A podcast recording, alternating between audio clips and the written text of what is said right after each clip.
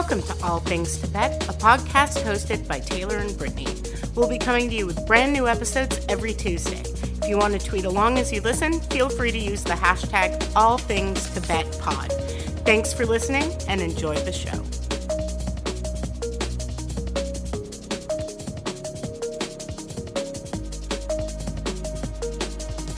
This is All Things Tibet episode 18. 18! I'm Brittany, I'm Taylor.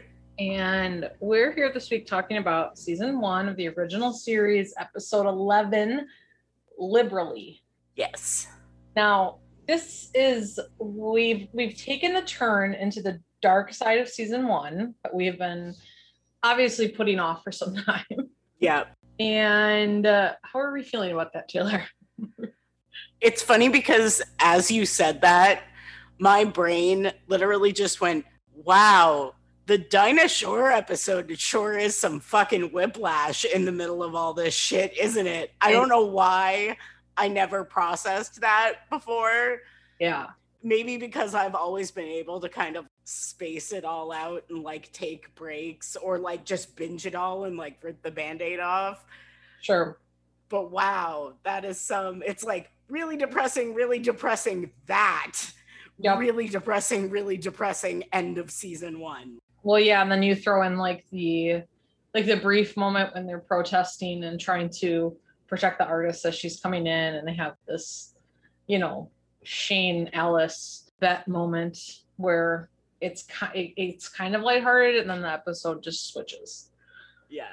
So, yeah, this episode we pick up on Bette and Tina when right after we found out that they, that Tina has miscarried Yes. and Tina is very, you know, depressed majority of the episode, rightfully so. She's just trying to pick up the pieces after finding out this horrible news.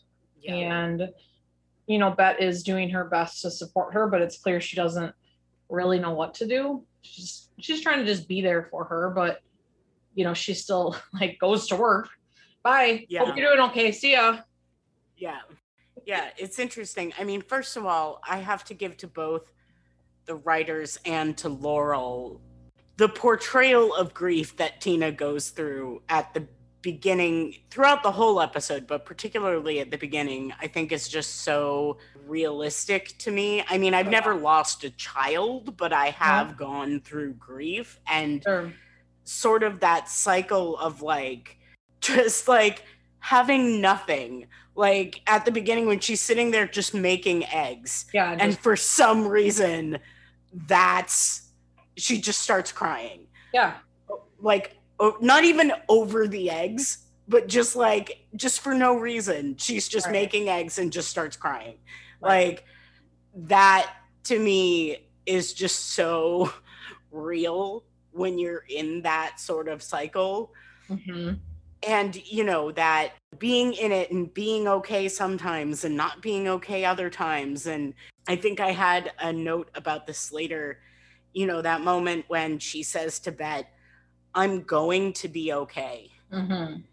and i think what i wrote was i think part of the disconnect with bette and tina about this whole grieving process is that i think that the way that bette handles her grief is that it's just go go go go go go go go go Oh yeah.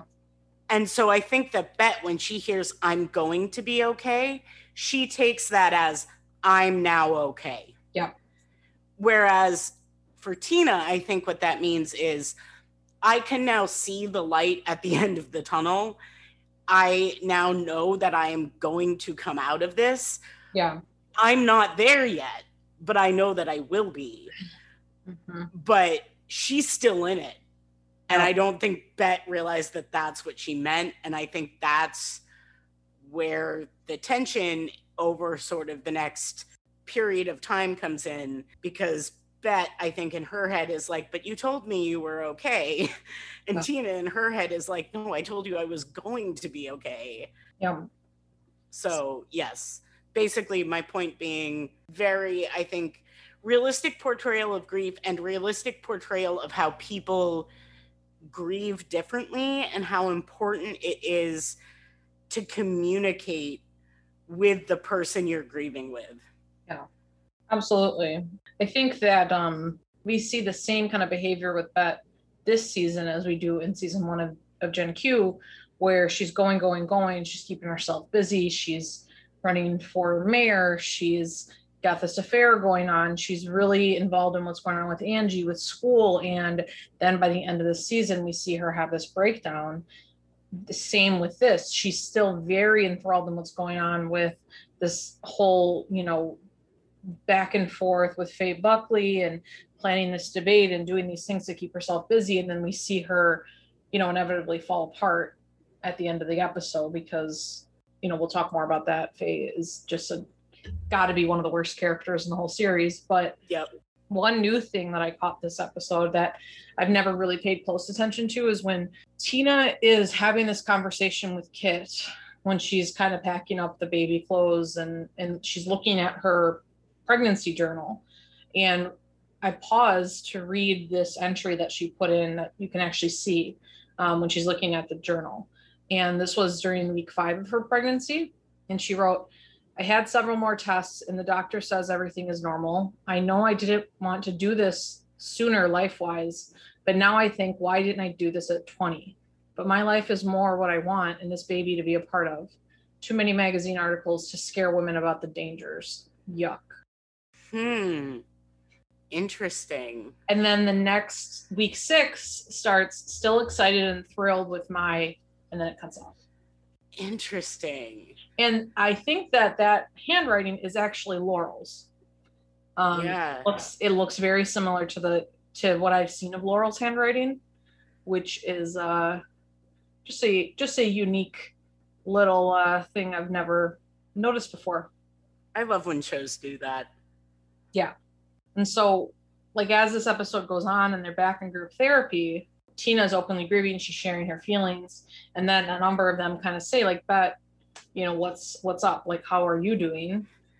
And Bette's like ma- major statement is, I don't need to cry, which yeah. know is bullshit because she does at the end of the episode. But that is that is classic Bette Porter right there. That's like classic, like wall is up.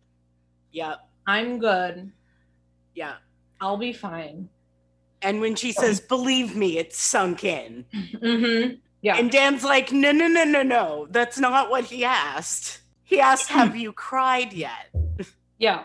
Which, like, also, it had not, it clearly has not sunk in. No. Which, you know, again, I think going back to sort of talking about that portrayal of grief, I think is something very real that mm-hmm. there is that is a very real thing that as much as you think there is sort of a shock factor to it. That as much as you think you're like yeah well obviously i know it happened. Yeah. But the sort of emotional processing that it takes unless you are very in tune with your emotions like tina is sure. and even sometimes if you are it takes a lot of time for you to sort of fully work through the shock and actually like let yourself feel right. the full effect of what you've lost. Right. And there's parallels between when Bette breaks down in the shower at the end of season one and telling Tina that they, you know, that we need to try again. I want to have another baby or I want to have a baby, yada, yada, yada verse season one of Gen Q when she's laying on the couch and just, you know, devastated. And yeah, that really, I can relate to this and that has a tendency to just kind of take on, take on, take on, take on. And then you hit a roadblock or you know you've come way too far mm-hmm. that you can't, like, you just, you can't hide it anymore. You're just a mess. Yeah. You know? And so it's, again, we're seeing some of the same patterns of them when they were in their 30s versus them present day in their 50s. Yeah. So, yeah. And as we move move on, we see Bette is at her sister's show at Kit's show, and Slim Daddy's there, and Slim Daddy just does just a great job of predicting this affair that is on the way. Right? I, d- I don't think, well, maybe I had and I just blocked it out because it made me so angry. I had never noticed that before. Yeah. And I was, and this time I was watching it, I was like, you son of a bitch. Yeah, we don't give Slim Daddy enough credit for having an eh, having a part in the affair that happens. Um I literally, I literally wrote, you had to put it in her head, didn't you? well then she starts then she starts looking at her and then know what I put was Yeah. Look your beautiful eyes away, but Do Yeah. not even start. Do not Yeah. even start.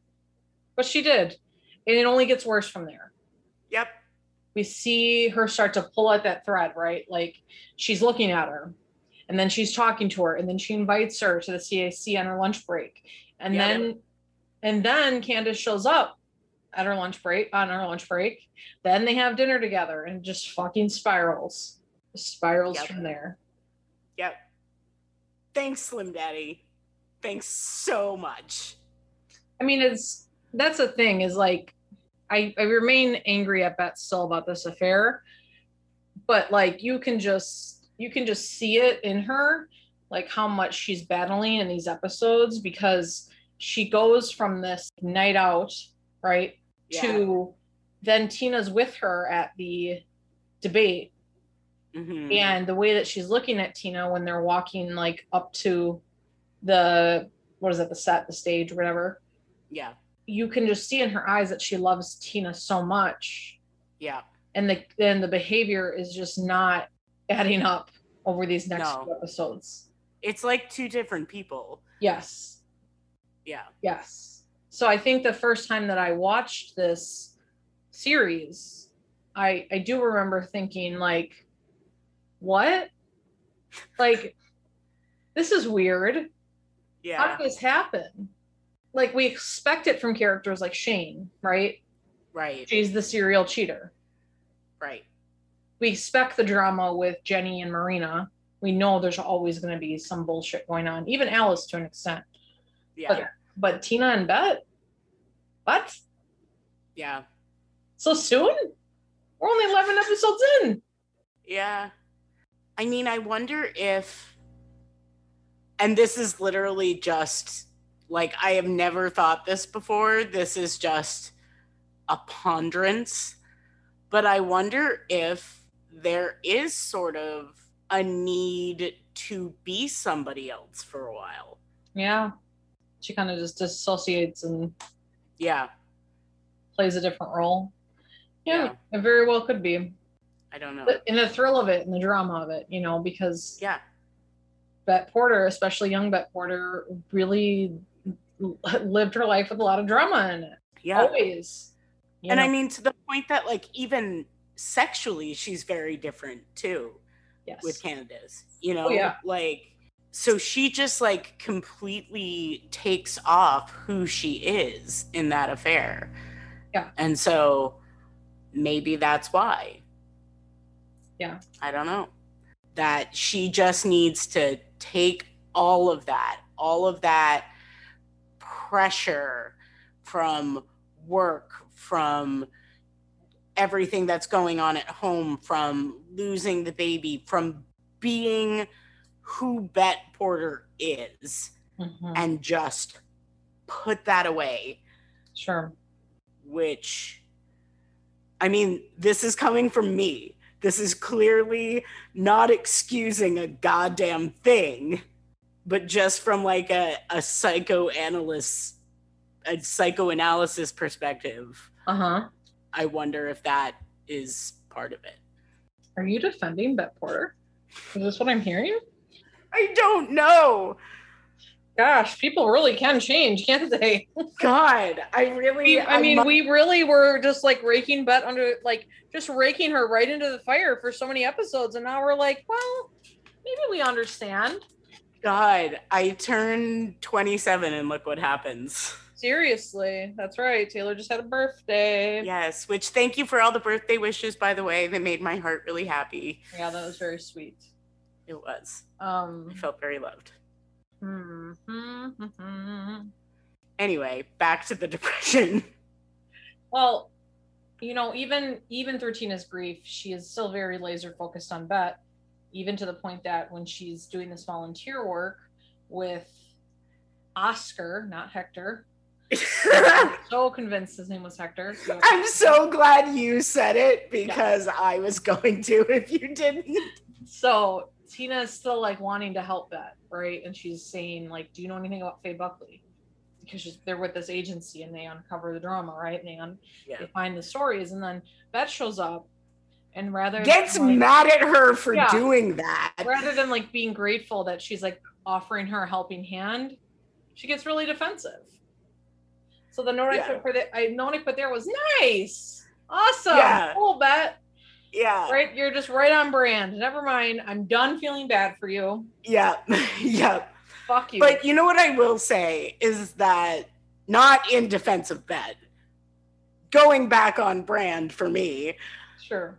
I think it encapsulates everything that I love about Tina as a character that she takes all of this pain that she's in and all of this grief and she channels it not only into helping other people but mm-hmm. specifically into helping kids into helping literally the source of what she's lost.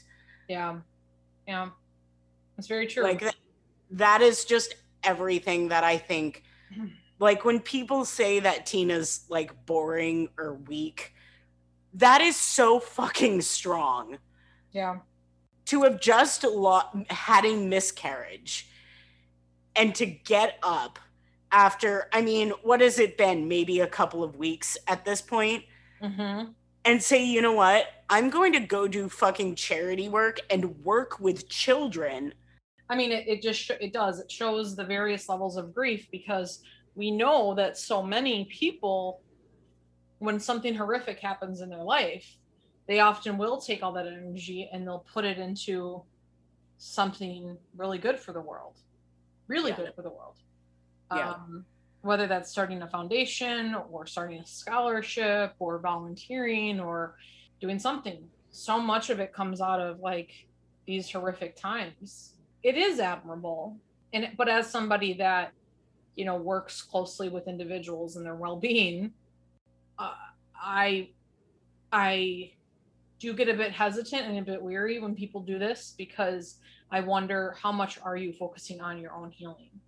yeah that yeah that's fair you know, I had a boss who had lost her daughter when her daughter was 20 and she was just starting her own company and she just jumped into it. Like Mm. just jumped into it, wasn't sleeping, was just didn't even I don't even know that she took a week off of work. And as time went on, you could see that it was just dragging her down more and more. And that was always my concern was are you taking care of yourself? yeah you know because yeah like i said it's when i so when i've gone through hard times and i remember specifically i had i was going through a really hard time years ago and i was having dinner with a friend and i said you know it's going to be okay like i had that mentality of like it's going to be okay because like this all happened for a reason and there's a purpose and there's this. And she said to me like brittany you are allowed to grieve. Yeah. And and and ever since that season of my life i realized that like we don't have to always be in this mindset of like well, what am i learning from this? or what am i Right. you know like we can just be in the suck and in and just be in it. And we have that right to do it yeah. Sometimes it's okay to not be okay. Exactly. Yeah. Exactly. Yeah. another interesting thing i think we talked about it last episode. I know that you i'm almost positive you and i have had this conversation. So we've seen a lot of these like top like L, L word characters like they're the top 20 i think you can list. Have you seen these this on twitter? Yeah I, yes yeah. So i saw the most interesting one today okay i don't know who it was. I don't even think that i follow her. But it was tina and bette obviously. Yeah. But number three was jodi. What? Yes. Interesting. Tina bette and jodi. Okay. I I have so many questions. If you happen to be listening to this podcast and and that's you, please, I, I we need to bring you on the oh, the All Things Tibet pod because I have a lot of questions for you. I don't know that I've ever seen Jodi in anybody's top five, let alone number three after Tina and Bette. That's fascinating to me. Who are your top three? My top 3 Mm-hmm.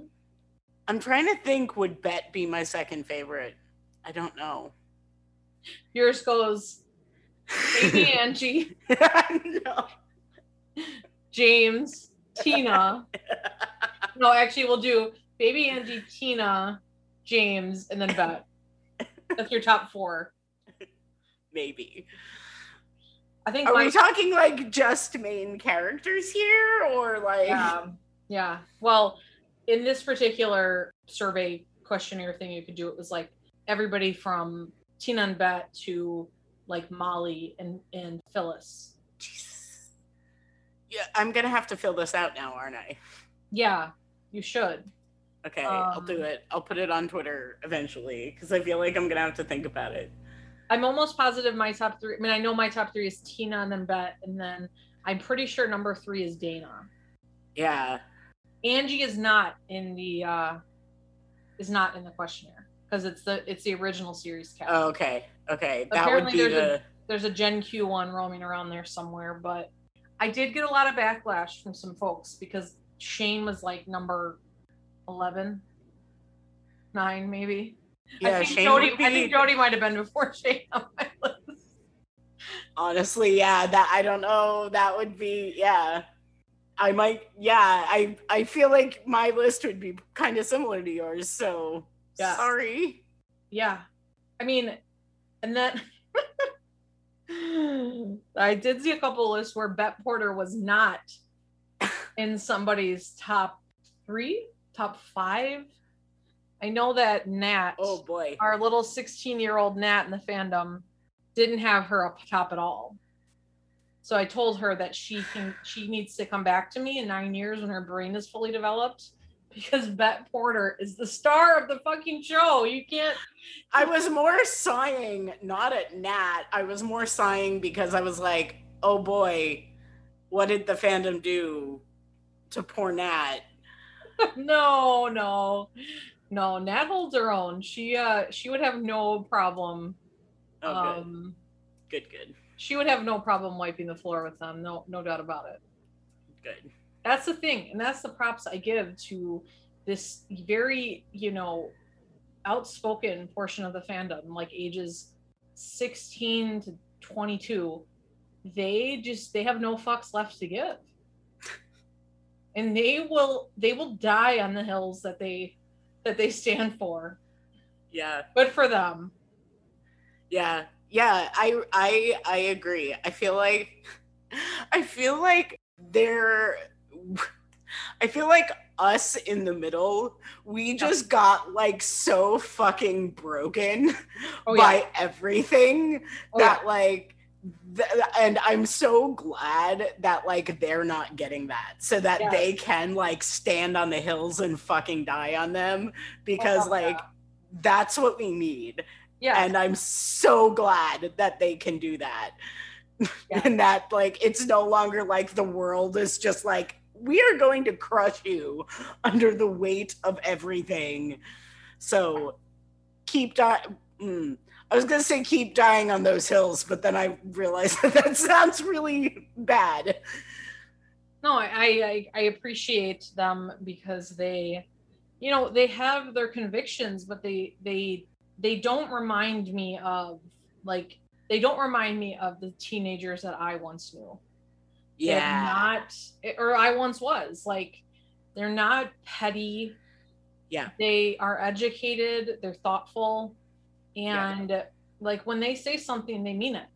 And i can really appreciate that because you know it takes it takes a lot of courage especially at that age to stand for what you believe in.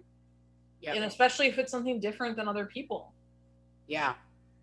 And they're educated and they're willing to be educated yes yes because I think that was the thing was when like a lot of I think like when a lot of people like when I was a teenager, it was like I am right and you are wrong and fuck you adults, like you don't know what you're talking about. Yeah. I am totally right even though I have been on the planet for like a third of the time you have. Exactly. Yeah. Which sometimes is true. You know, it's a balancing act. Like it's the conviction but also being a- open to learning new things. Yep. So yes, we we do very much appreciate them. They also make me laugh. So just keep posting what you're posting because you you got me, you got a fan in me, and, and Yes. Taylor. So you got a fan here from us. Yes. And I'm sorry if you're a Shane enthusiast, but you're not going to find that here. So if you you know if that offends you, eh, that's okay. I don't dislike her. She's just not my fave. I that's exactly what I keep saying. I don't hate her. I think she's had a vital she's a vital part of the storyline. I think she's got a vital part of of Gen Q, but she, none of her storylines have ever really spoke to me. And that's just it. And also I really love Carmen, so I'm harboring a little bit of resentment for what she did to her. Very fair. So yeah. So we have three more episodes of this season. Um, or Are we just not talking about the rest of the episode Or we talked about it. Do you want to talk more about the Faye Buckley stuff? Do you want to talk Yeah, we- more about the debate? Go ahead. That's the last part we need to cover. Yeah. Okay, well, first of all, I just wanted to say maybe this is edging a little bit too political, so I'm sorry, but it's our podcast, so fuck Yeah. you, I can do what I want. Yeah, Um, apologize. But I will say, I actually was really, and maybe this is just because, you know what, I'm just going to say it. Oscar's speech really struck a chord with me Mhm. this time through because I think I have had a lot of very similar experiences lately Mhm. of that kind of, to quote Michelle Obama, they go low, we go high Yeah, moments. yeah, And I I don't think, you know, I the last time I I saw this episode, I don't think I had been through all of that and you know, to hear him talk about being progressive and how these sort of people talk about you know these conservative people or talk about like well you're the morally bankrupt ones when really like they're the ones with skeletons in their closet but because we're trying to take the high road we leave theirs alone when they pull ours off Mhm. that just kind of really struck a personal chord with me this time through Mhm. and I think is a very real thing. I think to a, a lot of people right now. Mhm. Um, yeah, and I like I just I I wrote out that entire speech just because I loved the entire thing. Yeah. yeah. I just for I just I encourage you all to go back and watch it just because it was actually a really good speech and uh, I thought it was top tier. And then yeah, I just I mean I think from a TV industry person point of view, I think it's interesting where they chose to end the episode because it is it's very sudden. Mhm. Like they hit you with that emotional gut punch and then just cut to the credits. Well, you know, another thing I picked up on that I never looked up before is that when Tina and Bette are talking before Bette goes into the debate, and Bette saying, What's that quote? What's that quote? Never avert. The quote is, I looked it up, to be an artist means never to avert one's eyes, which I think is a tremendous look of for like tremendous foreshadowing because we know that Bette averts her fucking eyes and her whole body Yeah. so that's two, that and Tina's little pregnancy entry in her journal are two things that I never like looked up or looked closer at. Yeah. So do with that what you will. Yeah. Yeah. I just I just think it's I've been noticing a lot of the endings this time through, I Sure. think. And appreciating the ways that the L word actually uses their endings very effectively. Mm-hmm. And just like Jennifer acting her ass off. Oh yeah. And and again, like you said, that moment when the dam finally breaks. Yeah. and and and and that's it. That's the end of the episode. And you as the audience just have to sit with that. Yeah. i think it's it's brilliant because that's what grief feels like that sucker punch. Hmm uh, from nowhere Yeah. and so i i think it was very well done on the show's part to just be like okay sit with that Yep. so yeah, I mean, a devastating episode, but a very well done episode, and I think a very necessary episode for sort of. I mean, you and I talked before about like how vital talking about miscarriage is. hmm And I mean, especially if you think about, they mentioned in this episode, you know, when the the lawyer said like, the board is with you, but the political climate is not. Like to remember that this show came out during the Bush administration. So you know, talking about any of this during the Bush administration was particularly important. I mean, Uh, it's just it, it it really is wild to think about the era that the show was filmed and came out because it was filmed like one year post 9-11 and aired all through all through the remaining uh, term of, of Bush's presidency and like the beginning of Obama's. Yeah. I mean, and we've since finished Obama's term, had another president, started Biden's presidency. I mean, like looking at the t- like how much time has gone by since this era. Yeah. Wild man. Yep. Cool. Well, we have not great things to look forward to coming up. Um, Yep. we will be recording the next episode just us, and then we're we're planning to have the guests on our last Yes. two episodes. And uh, yeah, you're still listening after 18 episodes. God bless you. Thanks for being here with us. Seriously. If you're a non-believer, thank you. Yeah, really.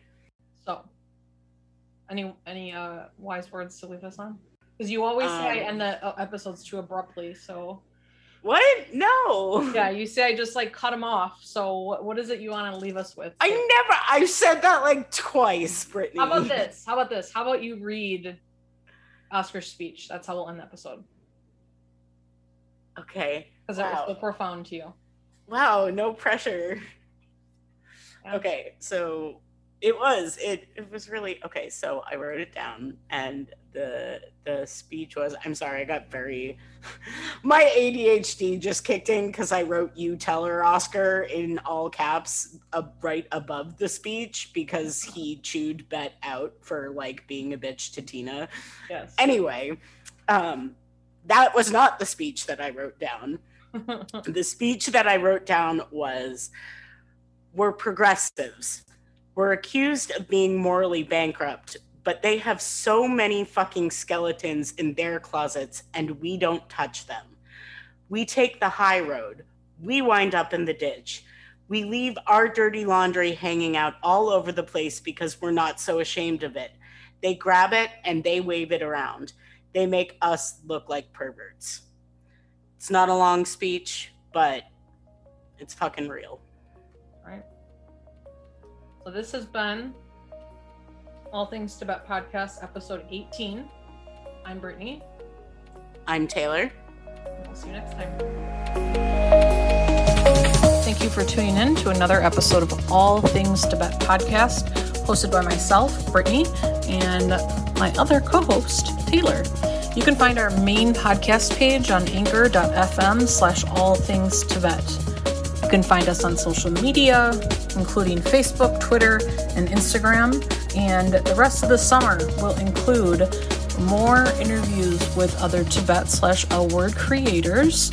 We will be interviewing some OG and some newer Gen Q fans, and we'll continue through our review of season one of the original series.